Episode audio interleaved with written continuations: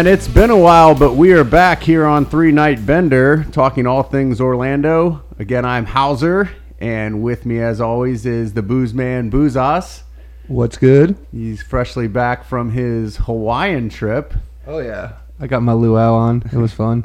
and it's actually inspired tonight's beer, which we'll talk about in a second. Tonight on the docket, we're going to be discussing some UCF football slash college news. Not a lot going on right now because it's kind of the slow period. Um, we've got some things to say about UCF basketball. The NBA had their big All Star weekend this week, so we'll have some discussion about that. the And uh, highway, the highway robbery of the century. yes, we That's gonna be fun to talk about. We will get to that. If you're an Orlando fan, you feel robbed right now. Um, and then also baseball's kicking off, and they've gotten a, a good start. So we'll we'll discuss UCF baseball as well. Um, but before we do any of that, let's look at tonight's beer, which I will let the booze man introduce. What do we got? It's uh, Kona Brewing Big Wave. If you have not had this beer before, have you had this beer before? I have I was at, gonna say. at your house. I was gonna say you've had it here. I'm pretty sure I've had it with you at Frogger's. I'm pretty sure I've had it with you at a lot of places. But if people who are listening to this has not heard of this beer, they live under a rock because this is a pretty popular beer. Golden Lager. It's delicious. In uh, commemoration of my trip to Hawaii slash the homeland of our two greatest, arguably two greatest players ever. One of them I think is going to be the best ever when it's all said and done. So cheers. All right, cheers. It's a bottle. It's not Yeah, a can, so you our- can't you can't hear the tr- the, the trademarks as we pop open the cans. All right, Kona Big Wave. Here we go. Yeah, it's a very good beer. Good stuff. All right. Well, let's kick off with our favorite topic UCF football. Um, got a lot of different news that's all over the place between football and, and the different divisions. Um, you know, this one doesn't really have to do with UCF directly, but I'm going to first mention this because it's big news in the college football world. Um, Cincinnati head coach Luke Fickell deciding to stay at Cincinnati and turn down the Michigan State job. That is big news. It's huge news, especially for the American, because you know our conference has quickly developed the stigma of being a stepping stone conference for coaches, where a lot of these big name coaches from you know Memphis prior to Cincinnati. I mean, the, the head coach from uh, Notre Dame came from Cincinnati. Um, what's his name? Oh my God, I can't remember his name. He's a big dude. He's, he's, he's you know the white guy. Yeah, uh, Brian. Bro, Uh, Brian. What is his name? Oh my God. we shouldn't have had beer this early. No, we haven't. No, we, we've only taken two sips. But yeah, we, we've developed That's obviously, with Scott Frost leaving to go back to you know a Power Five school in Nebraska, and you get you know someone like uh, even though it's not in our conference, but you can talk about you know uh, Lane Kiffin leaving to go to Ole Miss. So G five is thought to be a stepping stone for a lot of you know coaches rank moving through the ranks and. uh Having the having a coach like Fickell, who obviously was on the radar for a lot of Power Five schools and has been the talk for the last two years of getting a pretty big offer, deciding to stay at home is pretty awesome. Yeah, and uh, Brian Kelly was the name. we were Brian thinking of. Kelly, there we go. Good Um, he's been there forever too, man. I can't believe. Yeah. So you see this with with the team. I mean, this is huge because you never see a coach turn down a Power Five job to stay at his current job, other than maybe the Boise State coach a few years ago decided he wanted to stay, and that was big news at the time. But you know, we've all kind of pegged Luke Fickell for wanting to get a big Big Ten job. This is a Big Ten job. And um, you know, after he, did the interview, it's not like he turned it down flatly. He he went out there, he interviewed for the job, uh, spoke with his family, and decided that Cincinnati to stay at Cincinnati was the better route for him. So you know, great news for the American. They're again they're they're making strides to make themselves uh, considered in the power conferences as seen by fans. As Um, we are according to the S and P rankings. yeah, and again, we had four ranked in the final rankings this year, more than uh, many other conferences. I think we were either the fourth or, or third best conference in the country as far as how, how well our teams did. So these are things that are making impacts, and uh, unfortunately, things take time to really change the stigma on on uh, certain perceptions. But I think the American is headed in the right direction, and uh, that's a that's great news for our conference. Um, Absolutely. You know, I, I don't know if we talked about this or not, but UCF football got a couple big recruits um, since maybe the last time we were on air. One of them is a QB, maybe our next QB in line, and that is Parker Navarro. Yep, I think we did talk about him on the last show. Okay. Um, kid from I believe Arizona. Yep. Um, you know, not the biggest kid, but none of the quarterbacks that have played for us recently have been really much taller than six foot. So, you know, he's got a really good arm. Have you have you watched any of his film? Yes, Because I did. I- he, he can make some really good throws. He's athletic. He's good at you know sensing pressure. Um, and he looks like he can be a really good stud for us. I mean, tw- he's he's going to come in and have to redshirt, obviously, because he's going to be sitting behind um, Dillon Gabriel for a few years, I believe. But you know, hopefully that all you know works out, and we'll have another good kid just to reload, and hopefully get. I, I want to see another quarterback from Hawaii. I hope Hawaii produces another big name kid Yeah. that can just come to UCF, and we can just keep that train rolling for the next decade. I like that. I missed the Hawaii game actually. I think we should do that again. Um, yeah, oh, absolutely. I would love we, to. we did it for the conference championship after Milton went down, but I, I think that would just be a cool thing to do year in and year out. Um, anyway, you know, I'm excited about the QB recruit because Heupel has been on target with his with his QB guys. You know, uh, he went after uh, Brock Purdy. I think his first year that he had a recruiting class uh, didn't land him, but we got close and we saw how great he's been at Iowa State. Uh, obviously, we've got a great one now that he recruited, and Yep. and um, and then you know this one looks like he might be another diamond in the rough, and I think they are actually a lot more excited about this kid than they were about the kid they lost. Now the the kid that we lost, he was a great athlete as far as a runner, Mm-hmm. but I feel like looking at Parker's tape, he's he's got a much better arm. So Well, he does. He's he's a pass first quarterback, which is more of what you know Heupel's offense is geared to, as opposed to Frost had a lot more, you know, movement and you know getting him out of the pocket, running the quarterback. So we'll see how that goes. But I mean, yeah, I think he's going to be a good fit for sure. Okay, and our other big recruit that we just got is a JUCO JUCO transfer. He is a tight end, Zach Marsh Wojan, uh, 6'5", 245 pounds. People are excited about this kid. We need a tight end, something fierce, and you can see that in this class. This, I believe, he's the fourth tight end to sign on with UCF this year, and not, and not including. Uh, I mean, you got Gabe Davis's younger brother, and I believe there was two other tight ends outside of him whose names I can't remember because unfortunately, you know, Davis's brother was probably on the tip of everybody's tongue because of the family uh, recognition that comes with that, and also being a pretty good kid from local Seminole High School.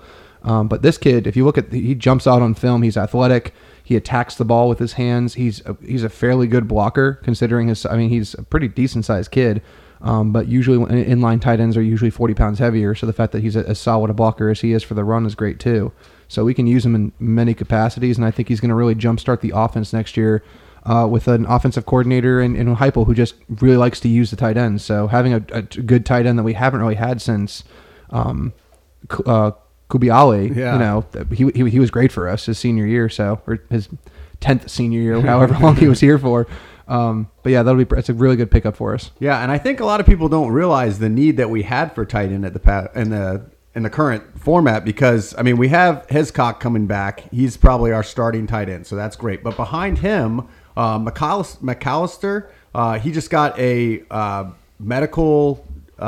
What is it? When you're, Red shirt? No, not well. Maybe a medical red shirt, but he's uh, medically ineligible because Oh, of the yeah, concussion yeah. that he had. Yeah. Um, the other guy, uh, Roberson, Anthony Roberson, He transferred. transferred. out. So we really only have on on our roster, besides this new kid, uh, Hescock, and then some freshmen. Yep. And the freshmen are great, but they're probably not ready. So this guy's going to be a, a big part of our team, and that's I th- I think that's why they targeted him and they went for him hard because they realized between the transfer and injury, and you know we have really one active tight end that you can trust to put on in, in you know cr- crucial situations because tight end is such a great security blanket for your quarterback, and then to go ahead and you know obviously we got a great freshman class coming and we're going to have a, a wide array of kids that's going to be playing here for a long time. But that JUCO kid, I think he's he's only going to be a junior, right? I think he's. Um, Tra- I think he's yeah, yeah, yeah. So he's transferring with two years of eligibility, so that's going to be great because, like you're right, Hescock is probably going to start, and then you have him, you know, as a second tight end slash, you know, rotating in, and then he gets another senior year, gives those freshmen time to develop. It's going to be a great situation. So that was an, a really good pickup by the staff. And uh, while we're talking about key, uh, you know kids moving around, we've got one big one in the conference that moved. Uh, uh, and we talked. I think we called this early on in the year. The uh, D'Eriq D'Eriq King. King? Yeah, he was gone. He- yeah, Uh, we, when he stepped back and said, you know, that he was going to take a year off so that he could come back next year, since Houston was having such a rough time. Um, we all kind of knew, you know, that means he's going to transfer somewhere. Yeah, I think he just didn't mesh well with the new coaching staff over there. And the, where he's going is a bit of a surprise, though. He is going to Miami. Yep, the University of Miami. and he's a very talented quarterback. Um, I, I don't think that this is the greatest move for him because I think Miami is still a few years away. Uh, they've they've been in trouble for a while. I They've been a few years away for about 15 years. exactly, and I don't know that their new coach is the right answer. Um, so we'll see if that works out for him. But uh, you know, it's kind of a hit for our conference. We'd like to have a good quarterback coming back, but it makes it a little easier when we face Houston and Houston this year. So Yeah, absolutely. I, I think Houston's still going to be a couple years away. I think their coach and Dana Holgorsen is a great coach, and I think that that was a great pickup for a, a school like Houston to call pull the, to pull a Power Five school coach to a Group of Five school. It says a lot about the American as well. Oh yeah. I think we talked about that before, but I think King, yeah, King to Miami is just an odd fit. I think that uh, there's a decent competition happening there at the quarterbacks already. They've got a really young kid. Obviously, you got Tate Martell that was there and transferred in and, and, and talked all that smack, and nothing ever came from Yeah. that. And we'll see if he stays there and tries to win the job in Miami. But they've been on the cusp for what feels like 10 years. Right. And they have all the talent in the world. They get the kids. It's just something about their coaching of the kids. They're not really doing anything with the talent they have on the roster. That's probably one of the most talented rosters to have six wins in a very long time. Yeah. So we'll see if they ever actually do. I, they're on the list that I was just looking at earlier that said that they're one of the teams that can turn it around, but we've been talking about them turning it around for a long time now. So I'm not going to hold my breath anymore. Me neither. Um, you know, since we're on the Miami connection, let's move right along here to Randy Shannon. Um, some interesting news came out with him, and I think we already knew this, but he is going to be the highest G5 assistant, well, not assistant coach, but I guess D coordinator. oh, assistant coach, period. Um, right. Because anything under the head coach is technically considered an assistant. Okay. So he's going to be the highest paid assistant coach in the group of five. And he's getting a, a cool one million. cool flat one million which you know there was a lot of speculation we discussed i believe early when we first started our podcast like months ago about how he might be gone because one of the things that really assisted us in having him as an assistant coach was the fact that florida was paying him a lot of money Right. And that that basically was compensating for the fact well he's getting a huge paycheck from florida we can pay him a lot less. And you know we i think we made the right decision and we gave him a nice contract made him one of the highest paid coaches in the nation. I mean he's obvious he's in the top 25 including power conferences Wow. to be an assistant coach which is awesome. He's making a lot more than some head coaches are making. So he was crucial for us if anything because he is a phenomenal recruiter. He's been recruiting the south florida area for decades and the connections he has and the recruits he can bring to our program from that area are invaluable when you look at like the cost of a million dollars and you can look at kids and from miami that are two three star are better than five stars from across the country so he's going to really i think bring a, a lot of good talent continuing to keep that pipeline open so if we can keep him for another couple years it's amazing for us Absolutely. And uh, another coach here we're going to talk about, and you, you mentioned it to me. I didn't even know this, but Strong is in talks with Alabama. So Charlie Strong from USF, uh, you know, upgrading to Alabama. That's that's an interesting place for him to go, but I'm sure he'll have success. He was always very good with the defense. I, I just don't know how well he's worked out as a head coach. So, um, you know, other news here. Let's talk about uh, two of our stars that got hurt. Um, Heupel actually talked about them and talked about their recovery period. Bam Moore was one of them, and I, I believe he said that he will be in spring or will be starting to get going in spring. I think he said he was going to start get going around the spring and that he might be able to make a full recovery to play by the beginning of the fall. Wow. which would be great. I mean, an ACL tear. Granted, that would he, he basically he would come back a full year since he had the initial injury because I believe, didn't he get hurt like the first or second game of the season? Yeah. So First ta- game. So you're talking about you know September is when he got injured. So September to September, that's about right today for an ACL tear in terms of recovery. I mean, it used to be it took you years. So a one year recovery time is amazing. So I mean that, that that's going to sure up our secondary tremendously. We already have a really good Tatum with uh, you have that returning kid. Um, Tay Gowan. Yeah, Tay Gowan. I mean, Tay Gowan's a great one. We got the kid that transferred from Alabama, and uh, is it Roberts- Robertson? yeah. And then we also have um, uh, the other safety who's coming back for his senior year.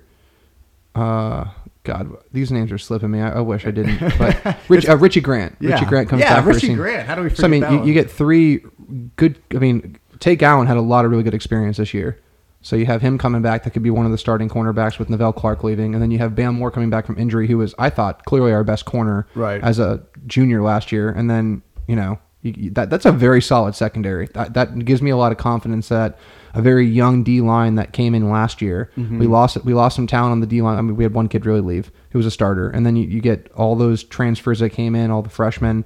They're developing. It gives them a little bit more time to get to the quarterback when you have a really solid secondary that can cover a little bit longer. So I think that's going to do a lot for our defensive front. Yeah, I think our defense is looking solid. I mean, Nate Evans is going to be the biggest loss on our defense, Yeah. in my opinion. But our defensive line was good this year, but they're going to be so much better next year. Some, you know, a lot of them were freshmen like that. Tre'mon Yeah. Morris Brash. Yeah. that kid is a stud. He really is. I think he's. I think he's going to end up being like a, a day one, maybe day two NFL draft pick one day yeah, because he looks like he can really get after the quarterback. And then you have, uh, I mean, I love Gilyard. I think he's a great linebacker. He's coming back for this is just his junior year. So Right. yeah, we lose Nate Evans, but we got a really talented linebacker in the, that's going to take over that spot. And I would hope steps up in that leadership role. But we have a lot of a lot of returners, and I think that's going to do great for this defense with a returning defensive coordinator that they all love and respect. So Well, the other player that Heupel mentioned, and uh, this is the, the big name that everyone everyone wanted to hear about, was uh, McKenzie Milton.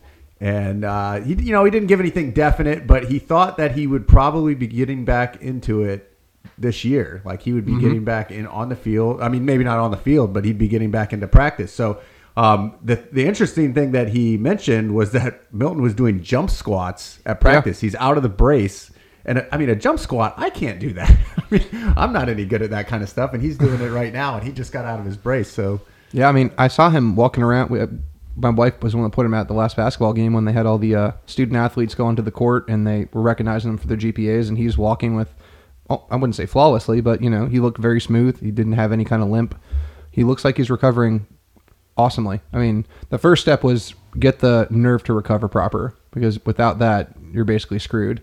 And now it was, and then it was focusing on rehabbing, getting the knee back to the strength it was before. So if he can, if anybody can do it, it's McKenzie Milton. I, I, I mean, there's that's an injury that's been a career injury for a lot of professional athletes. So the fact that he's come back as quickly as he's come back from something so devastating is impressive all in itself. Just the fact that he can walk and he still has a leg, let alone the fact that he's getting slowly closer and closer to actual athletic clearance to get back on a football field, which would I hope it happens. I want to see him in a uniform on the field, even if he, he's never to the point where he can supplant Dillon Gabriel again, who I personally think has a great opportunity of, of supplanting McKenzie Milton as being the greatest quarterback in UCF history.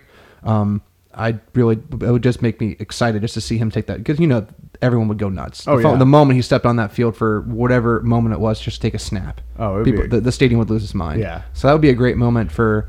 I would say probably the best moment in, tw- in 2020 in terms of college football moments. yeah. And I think he'll get that moment in some form or fashion, whether he's able to compete or not. I think we'll see him on the field to take a snap in some way. But, um, you know, moving along here, some interesting news with the American. Obviously, we lose Connecticut this year. They're no longer a part of the American after this year.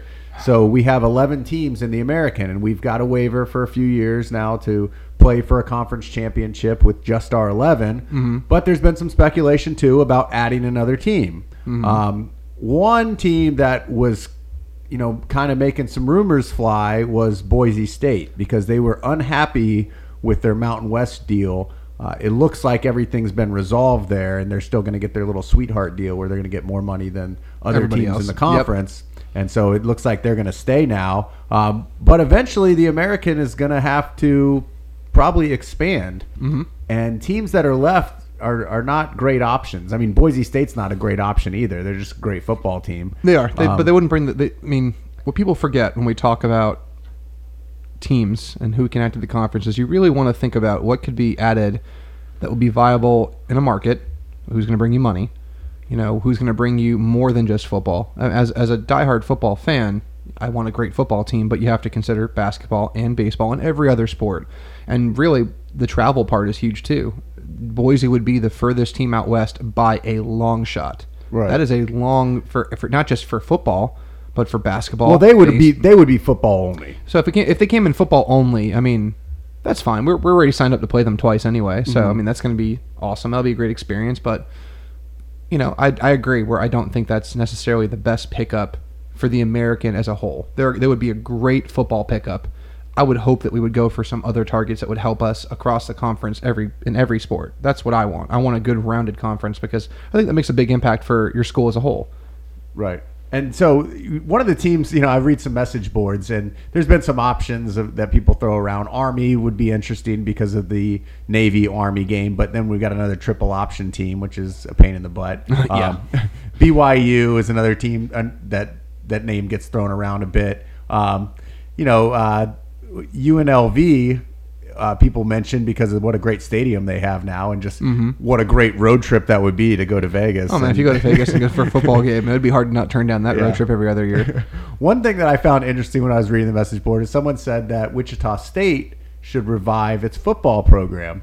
And, you know, for the life of me, I didn't know they ever had a football program. So I went back and looked at some of their uniforms, and they were kind of cool. Um, you know, I don't know how, how much it would take to actually get that thing off the ground and make it a, a viable program, but that would be interesting if Wichita State. Minimum, uh, minimum of a quarter of a million dollars. Oh yeah, well, there's money, and then there's you know, Minimum. how long is it going to take to be competitive? You know, to get players in there to be competitive and a coach. But Well, I think University of West Florida has shown that you could be competitive rather quickly for a team that started less than five years ago and has been to two Division three national championships since its inception is rather impressive. And there's already talks about them moving up to the next division. Right. So, you know, you can easily get off the ground pretty quickly if you're in a good spot. I think what's going to hurt Wichita State the most is where they're located. They're located in Wichita, Kansas. like, yeah, how we- far is that from an airport? I, I have no clue. I don't even. I'll be quite frank. I don't have any clue where that is in Kansas. I barely know where Kansas is, and I used to teach geography, let alone know where Wichita, Kansas is. With that said, and it's no offen- it's no offense to the great people of Wichita. They just spanked the living crap out of us in basketball the Oh other day, which we'll talk about. But that's a really, really hard sell to any athlete because where do you go to get your athletes in college football? You go to Cali, you go to Texas, and you go to Fl- Florida. Right. That's where you go. Ohio's up there too, but those are the three. I don't even ones. want to talk about Ohio. you talk, you go to those three states, and that's where you're going to get the creme de la creme. You know, even mid-tier athletes in those states are better than where you anywhere you would go in Iowa. So with that said, it's really, really hard to convince a five-star blue chip recruit to even sniff you if you're out in Kansas. And there's a reason why the University of Kansas has struggled for. as I mean, they were arguably the worst college team, football team the last decade. Yeah. Kansas State, the fact that they even had a run with Bill Snyder as long as they did is a thing of a miracle. But that was also kind of, you know, with a bunch of white guys who were big and corn fed and more of the 90s to early 2000 style offenses that didn't need speed like we have today. Yeah. Um, Somebody convinces those basketball players to go there, though. I mean, I- they've got some uh, some good. I think teams. it's just because there's a. I mean, you look at a football roster. Most colleges carry anywhere from 75 to 90 kids, and then you look at a basketball roster and they carry 15. right. So you know you get you kind of have to go to Wichita State because there's literally nowhere else for you to go at Ohio State, Michigan because there's just such smaller rosters. Like you know we can fit a lot of kids on one team at UCF, and then you can kind of you know that's why I, th- I think that's the trickle effect of that. There's just a lot more places for those kids to go. But then you look at you know college basketball. There's a lot more college basketball teams for that reason. So Right. Well, uh, the only other thing I had on uh, football was the NFL draft, which is coming up, and Mm-hmm. that's always a big event. I, huge event. I'm excited. I love watching it. And, I'm uh, one of those nerds that watches the combine. And I I remember it wasn't that long ago. I mean, I'm not that old, but like just 10 years ago when the draft lasted all day for two days. It Right. wasn't like a. br- And I hate how it's broken up now. First round is just one night, and the second round is a whole other night. It used to be first, second, and third round were all in one day. And the fourth through seventh are all in one day. And I would sit my ass on the couch with a bunch of Cheetos and soda, and I would just watch the draft for 12 straight hours right. and I loved it. And because I'm just a huge football nerd, so I'm excited for the draft. I mean, it's where's it going to be this year? I think it's in Nashville. Is it? Well, they're no, it's in it's in Vegas, right? Is it in Vegas? Oh yeah, yeah. Because they, they're they're doing them on a they're, they're doing the whole boat thing, and there was Yeah. all that crap on social media about how they're being boated onto their stage to go to Yeah. their new owners, and people are like, "This was not the best way to go about doing this." Um, yeah, Vegas will be pretty fun, and I've always wanted to go to an NFL draft. I kind of really wanted to go when it was in Radio City Music Hall in New York because that's just a really cool venue. Yeah. Um, we almost went up for the uh, draft. Bortles was drafted by the Jaguars. Steve and I almost did it, and that would have been, oh my god. I can I I really regret not doing it because I kept saying no. They're going to take Khalil Mack, which we should have. Right. At, at Oh, this point, God, at this point in their history, Jacksonville should have taken Khalil Mack. But Yeah. I just remember like, there's no way they would ever take Bortles. This is never going to happen. And then they did, and I was I was so mad at myself that I wasn't there for that because I guarantee with all the UCF and Jaguar gear that would have been on us, we would have been on television Yeah. just probably passing out. Would have been cool. yeah. Um, so you know the only uh, players invited to the combine for UCF. Uh, you mentioned it. Gabe Davis, obviously, Nevelle Clark. and Nevelle Clark. Uh, Adrian Killins didn't get his invite. Snubbed. Yeah. I, and honestly, that's a huge. I think that's a snub. I personally said I don't think he's going to be much higher than maybe a sixth, seventh round pick, just based on his size. I think that's going to hurt him.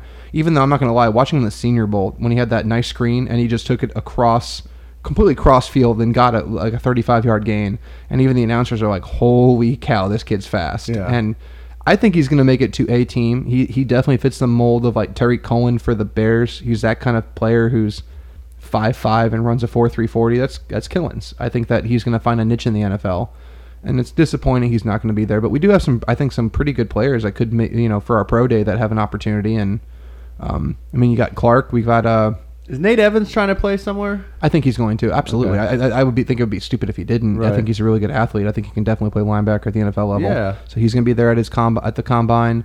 Um, thankfully, we really don't have anybody else really on offense outside of maybe Jake Brown and Jordan Johnson, who I they're both going to get picked up by an NFL team. They're both over 300. They're big size kids. Is, is Jake Brown going to keep playing football? I feel like he quit two years in a row on at UCF Well, and I mean- came back at the last minute. Money talks, man. Yeah, If you can go on a practice squad and make as much as make twice as much as you would as a teacher to literally just practice with a football team for a quarter of the year, yeah, why the hell wouldn't you do that? I mean, but granted, that's it's a lifestyle. So, you know, if if, if if the heart isn't there, then obviously don't do it. But I think Jordan Johnson has an opportunity. He's going to make a roster, and I think he can compete for playing time, if not a starting spot. I think he's a very good center, very underrated. I think the only thing that hurt him is that he plays in the American. right. Well, good for him. Another, uh, you know, we've talked about him before. He's a, a wrestler, so I Oh yeah, I like to see another those guys do well. another wrestler. Let's uh, switch gears here. We're going to go over to UCF basketball, which uh, James and I have been attending a lot of those games. And, Season ticket holder. Yep. And That, that was a great deal too. It was literally buy one get one free. Like we, we got two. We- Caitlin and I got two season tickets for the price of one. Yeah, and uh, you know the thing is, everybody got real excited last year when we had Tacko and BJ and, and those guys, and um, had a great year. Made it to the second round of the the NCAA tournament, and so everyone was real excited this year. Got a lot of people to buy season tickets, and uh, just hasn't worked out the way we wanted it to. We like all the players, but just uh, just isn't getting done. Um, the one big win we did have recently was for our basketball space game, which uh, you know obviously this is something from football that's kind of transferred over. Um, but the uh, the space game is very cool. They do the theme. They got the uniforms. Uniforms Um, look great too. yeah. The only thing I critiqued was the number. I wish they would have done some type of outline outside of that that the Canaveral blue, Right. Because it was just a solid number. If they would have maybe added just a little bit of white, I think that would have looked amazing. That would have. re- I Yeah. would have. I would have put him in a bid for the uniforms. Well, it, whatever they did, it worked on the on the court. We got a big win over Tulsa, um, Mm-hmm. and we did it without Collin Smith. I mean, he played the game, but he fouled out, and he had one point. Yeah, right? he, he had, mean, he's on kind of a bad run. I feel like he's had a couple bad games in a row just for and I think part of it is the tr- I think the offense is going to transition tremendously going into the next couple years. I think we're going to I mean he came into this year as like he was really our only player with with any kind of experience. Um, Yeah. outside of Bertz and you know and, and, obviously De Jesus.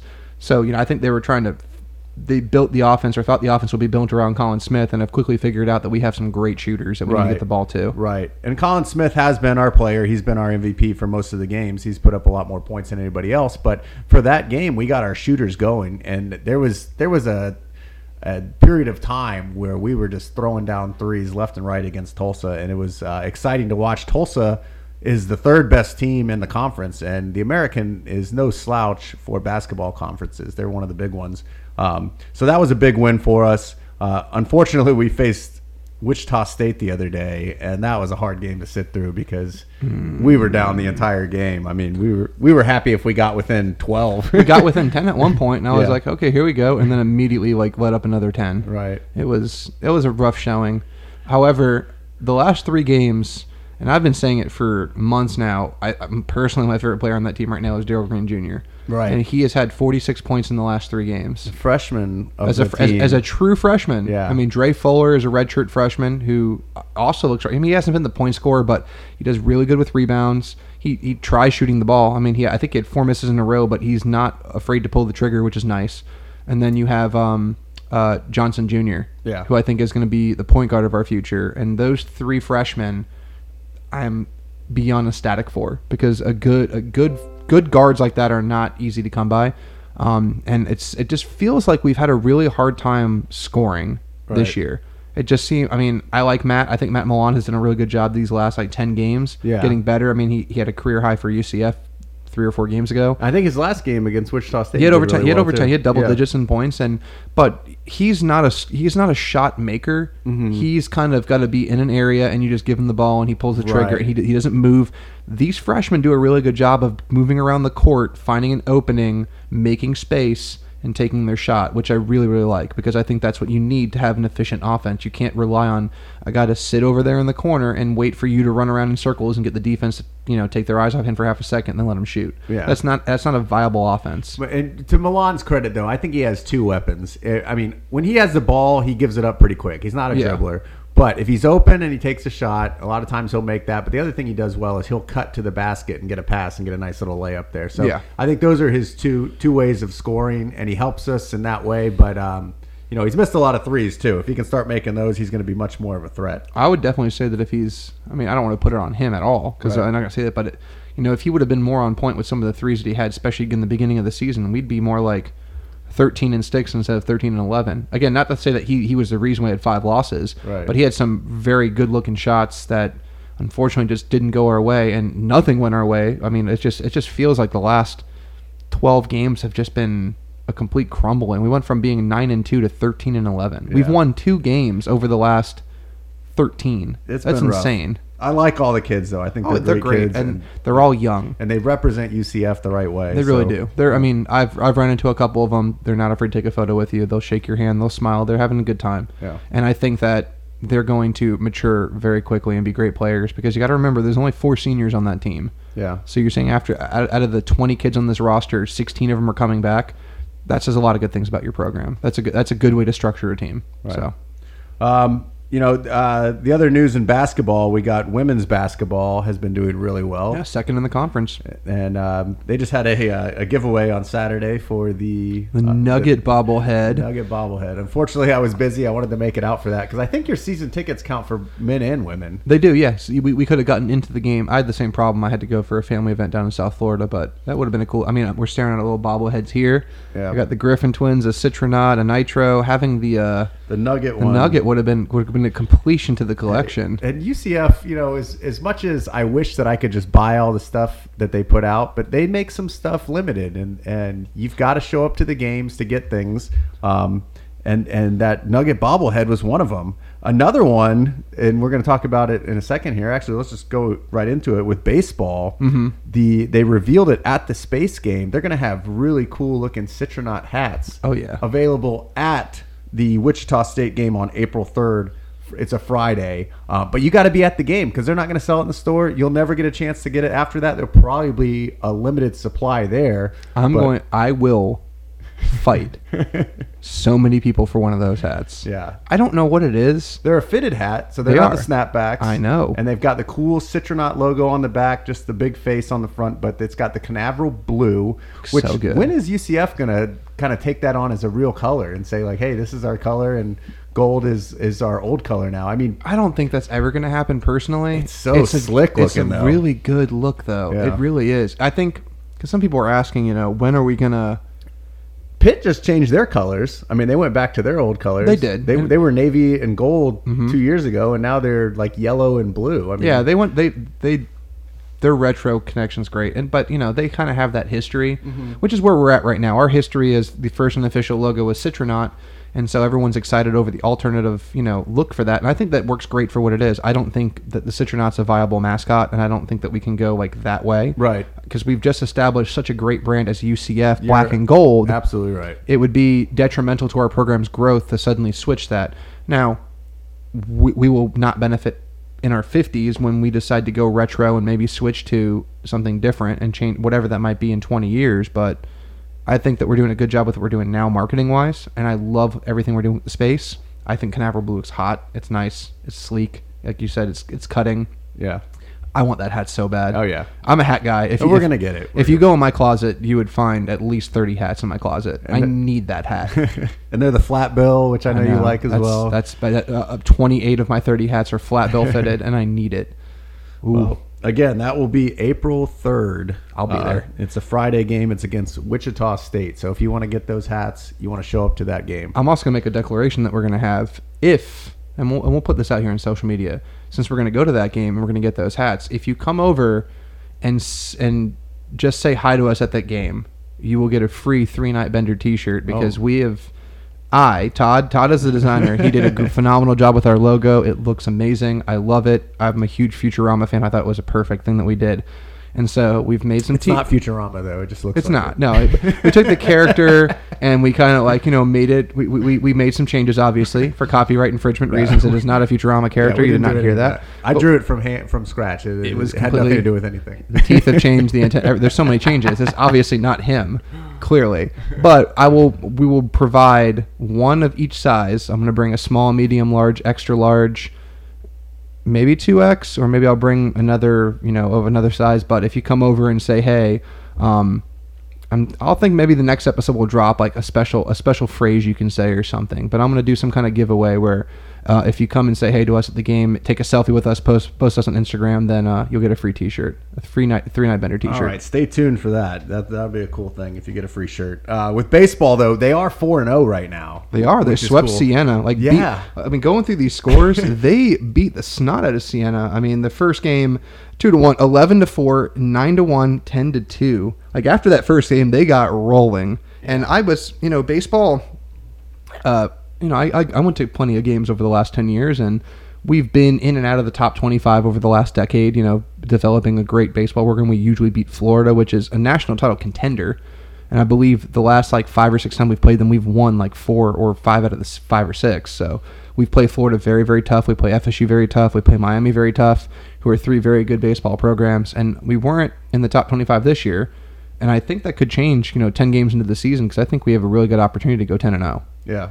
Well, 4 0 all against the same team is such a weird concept to me. I mean, I'm not the biggest baseball lover. I don't watch a lot of it. I know they do what are called double headers where they play the same team mm-hmm. twice, but to play them four times in a row just seems crazy to me. Anyway, it, we do get four wins on our record, so we're 4 and 0 right now and, uh, and looking good. Everybody's excited about UCF sports, and that's another good one to get into would be baseball. Those are the big three, right? I mean, football, basketball, baseball.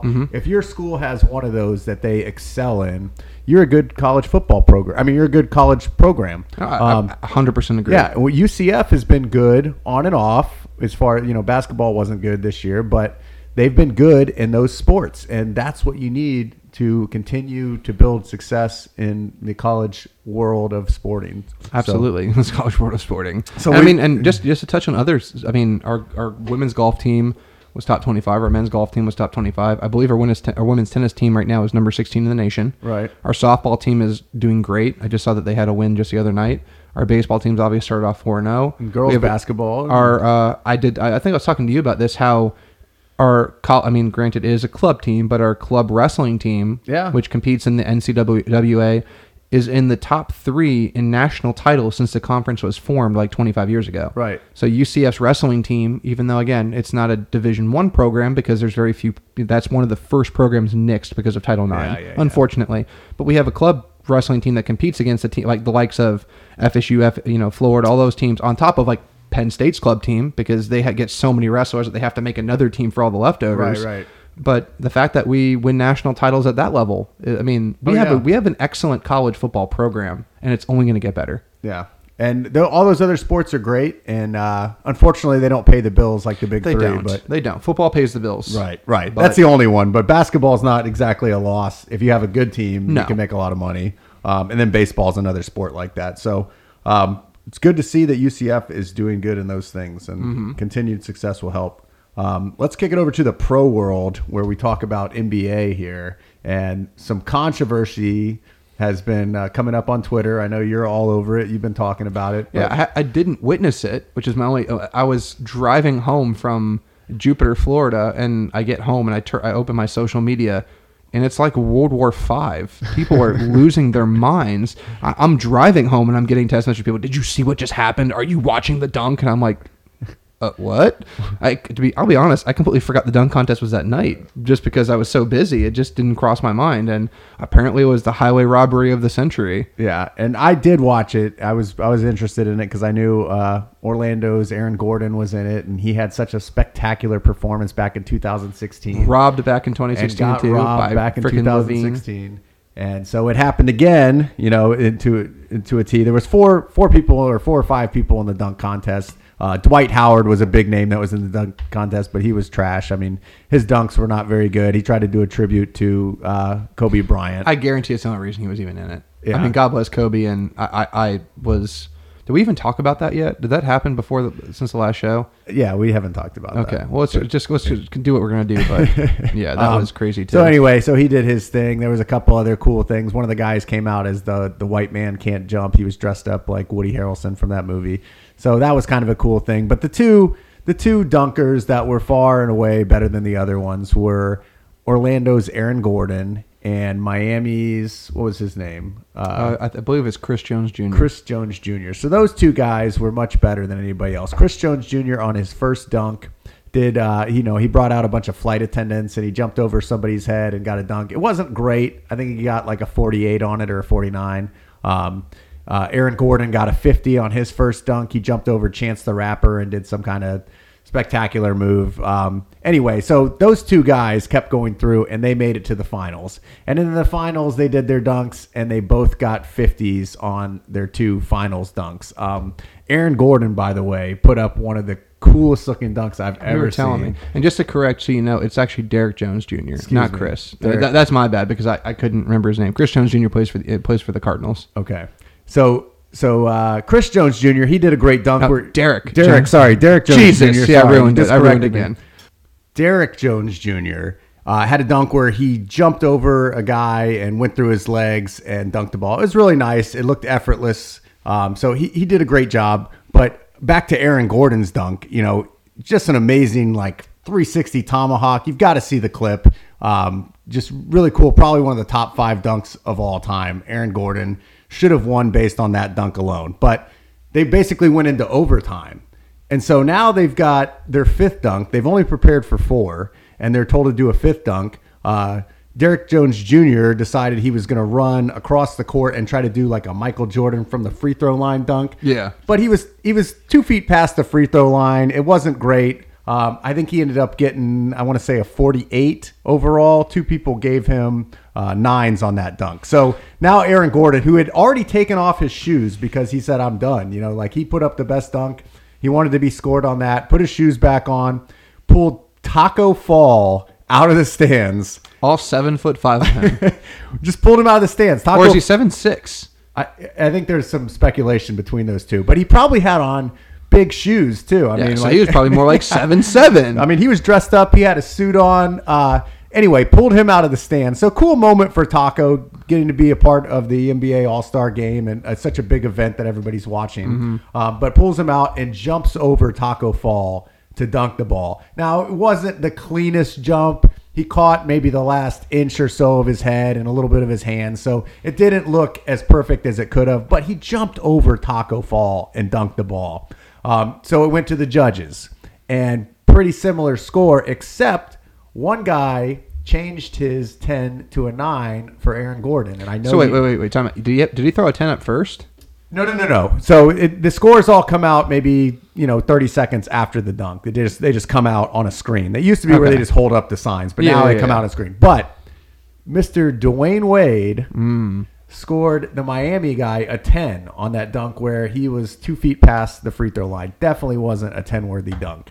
Um, and went with a nine on Aaron Gordon. That was the deciding finishing vote. Aaron Gordon loses the dunk championship yet again, getting screwed out of it yet again, where he was obviously the best dunk of the night and the, the better. Did you see that he even said he's not doing it ever again?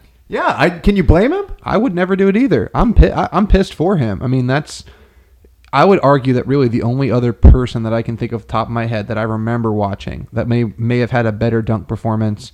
Again, I didn't watch this one. I went back and watched the clips, and I watched his uh, his dunk contest in 2016 as Vince Carter. Yeah. Vince Carter, you can argue is one of the had one of the best dunk performances of ever, but you can also argue that Aaron Gordon's had two of the top five Right.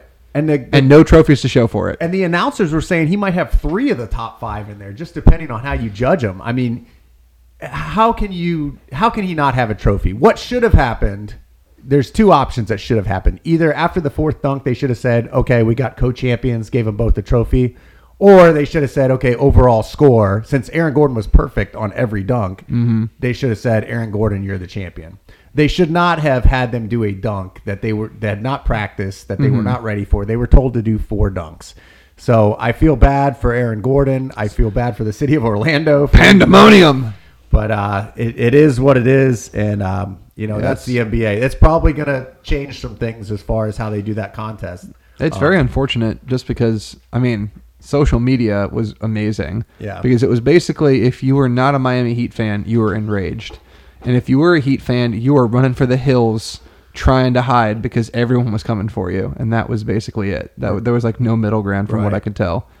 And you know, some people tried to argue like, you know, the creativity and this and that. And from what I've seen, he was Gordon was much more creative. Yes, absolutely. In fact, I think three of the dunks that uh, that Derrick did were pretty much the same dunk. It like you know threw one leg and and jam it down. So they were they were somewhat different, but Aaron Gordon was definitely much more creative in what he was doing. So unfortunately, he doesn't win the dunk contest. But I do want to talk. There was two other contests that went on, and I've just got. Uh, a mention of those. Uh, first of all, the three point contest Yep. was a little different this year. I don't know if you saw, but they I added didn't. they added two balls um, that are like deep threes. Okay. So normally there's five stations. They go around. They shoot five balls at each station. Correct. It used to be, I think, that the last one was always like a money ball. It All gave you like- mon- yeah. it gave you like another. You, you, yeah, you had or they the- were worth two. The- Exactly, The, last yeah. ball in each rack was worth two, and Correct. then the very last one that you put up, all of those are worth two. I mean, like the last five that you put up were Correct. all worth two. Now they've changed it where you can put that that money rack wherever you want. So you can have all five of your um, you know your two point balls be in the center. Mm-hmm. You know, at the top of the key instead of on the, the very last one. So some of them opted to do that. They put them in different places. The other thing that changes, they had a Mountain Dew sponsored deep three ball in between those. So you went to your first two stations, then you shot up the Mountain Dew, Mountain Dew ball, which was back a little bit. Uh-huh. Then you came and you shot your middle section, then you went to the other Mountain Dew ball, and then you finished your last two. So they've added 10 seconds to the three point contest. So they made it a little different. What were the year. points for the deep three? Those are worth three. Oh, wow. So instead of two, which the money ball would be worth, those were worth three, and you had to really hit those to be in in competition. So they they made the, that contest a little more interesting with that. So I thought that was a cool thing. That's one, that's one of my more favorite. I mean, for a while, I actually watched the three point more than I watched the dunk because the dunk contest was such a it was just kind of like deflated up until about 2016. right until until, Until Aaron Gordon came back. And made it exciting again. Anyway, Mhm. the other contest, the skills contest, which they probably have had that for a few years, but I only watched it this year. It is awful. and here's why it's awful. This is what it is, in case you didn't watch it. It is uh, a player is going to run down the, the court. They're going to dribble in between cones. So, very nonchalantly, they kind of weave in and out of cones while they're dribbling the ball. They get to the other side. They pass the ball into a uh, you know a netted area, which isn't a very hard thing to do for how far back they are. Um, then they take the ball, run to the other side, and do a layup. Okay. Then they take that same ball, run back to the other side, and they hit a three pointer. The first person to hit a three pointer wins the game.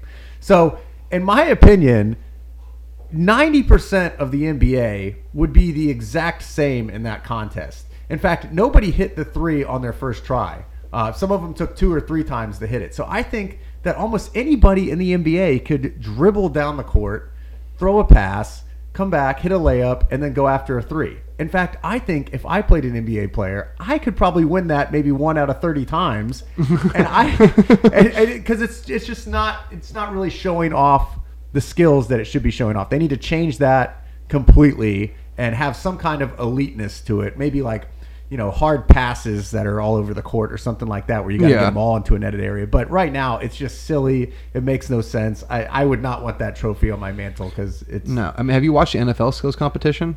I I used to watch the quarterback one. I thought that was cool. The quarterback one's really cool. I mean, the way you know, just the targeting they have to do and where they have to place the ball, and you Yeah. know, having to go right through those targets and stuff like that. the moving targets. Yeah, right? those are really Yeah. cool. Like, I mean, That's can- that's what the the All Star game should be for the for the NFL. It should just be the skills competition because yeah, it's way better the All Star game the is just yeah. awful.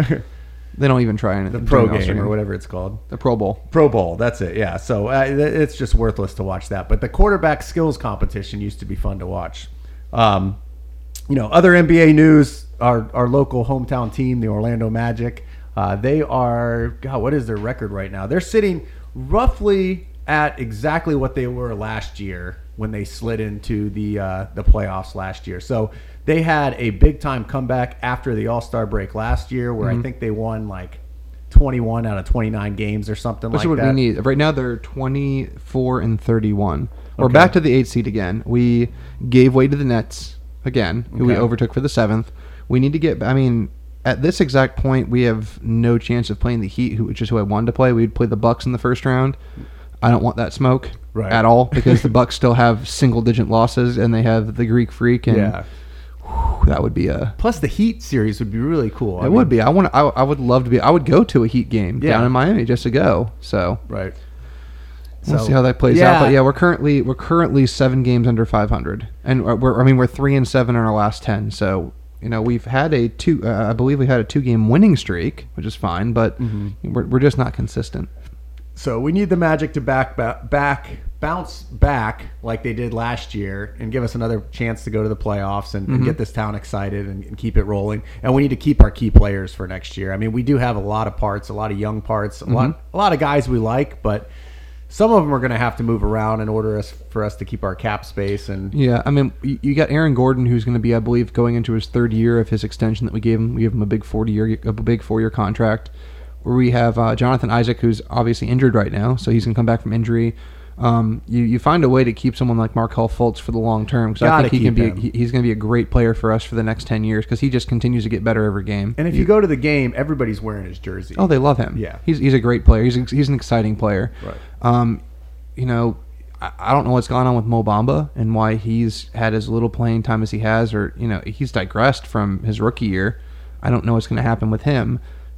You can say we we gi- we give Vooch a huge contract. Whether or not that was a wise decision, we'll find out. I mean, he's obviously a great player, and he's but he's a piece that you can possibly look to move to clear cap space and maybe get some you know some pieces from him, whether it's draft picks or you can try to trade for you know a player to fill in another slot since we have so many big men. And then maybe you look to move Fournier because he he had a couple games where he was throwing up 20 plus points every game, and he's been pretty dead on with his uh, with his three points. So you might get some trade value for him, but he has a pretty heavy contract as well. So Right. you know, hopefully we haven't put ourselves into a, a situation where we can't keep the key players we need to moving forward in the future. Yeah, and we've got our draft pick is going to be coming back next year. We didn't actually sign him this year. The guy out of Auburn. Yeah. I think he had an injury. He did. and so we decided we're just going to. We, we still own him, but we haven't actually signed him. I guess until next year. Or Correct. something Th- like th- that. that was the whole thing. As people were wondering what we're going to do with Aaron Gordon since we took him in the draft because he basically plays Gordon's position. Right. Very, very, very athletic kid. Um, he's powerful. So if he can come back from that injury 100 percent, like he's going to be a really good piece for us. So that's what's going on in Orlando on Three Night Bender. I don't have anything else on the uh, discussion tonight. No, I got nothing else on the docket. I mean, it's like you said, it's one of those dry year seasons where you know we're slowly going to get creep closer to the NFL. Um, so we'll talk a little bit more about the NFL as we're getting closer to the draft and any news that we see it comes up with college football. We got baseball that's going to start getting into full swing. Uh, you know, fitter, figuratively and literally. We've got basketball that's going to be coming to a close. So we'll have some less topics to talk about, but we'll try our best to you know keep up to date on all things UCF and Orlando over the next few weeks. Absolutely. So we got some uh, shameless plugs. I'm sure we give out every every week. So Uh, oh yeah, we, obviously you can look us up on Twitter at, at Three Night Bender. You can go to our Instagram at, at Three Night Bender on Instagram. It's spelled with the number three, not the letters uh, T H R E. Um, you can look me up at, at Coach Boozos. You can find Todd over here or Hauser at, at HauserTube. Yeah. Um, and yeah, that's really it. You can check our Facebook page like that. That's where we put all the links to actually access all the places to listen to this. So you can listen to this on Spotify, um, iTunes, Google Play, and uh, SoundCloud right now. So we're on all the big major formats, which is awesome. I'm very proud of that, by the way. you did a great job. Thank you. And your wife does a great job with our social media. Yeah, as well. if, if you ever if you ever see social media and it's really good or really bad, it's my wife. well, thank you again for uh, being with us here for Three Night Bender. We will see you again soon.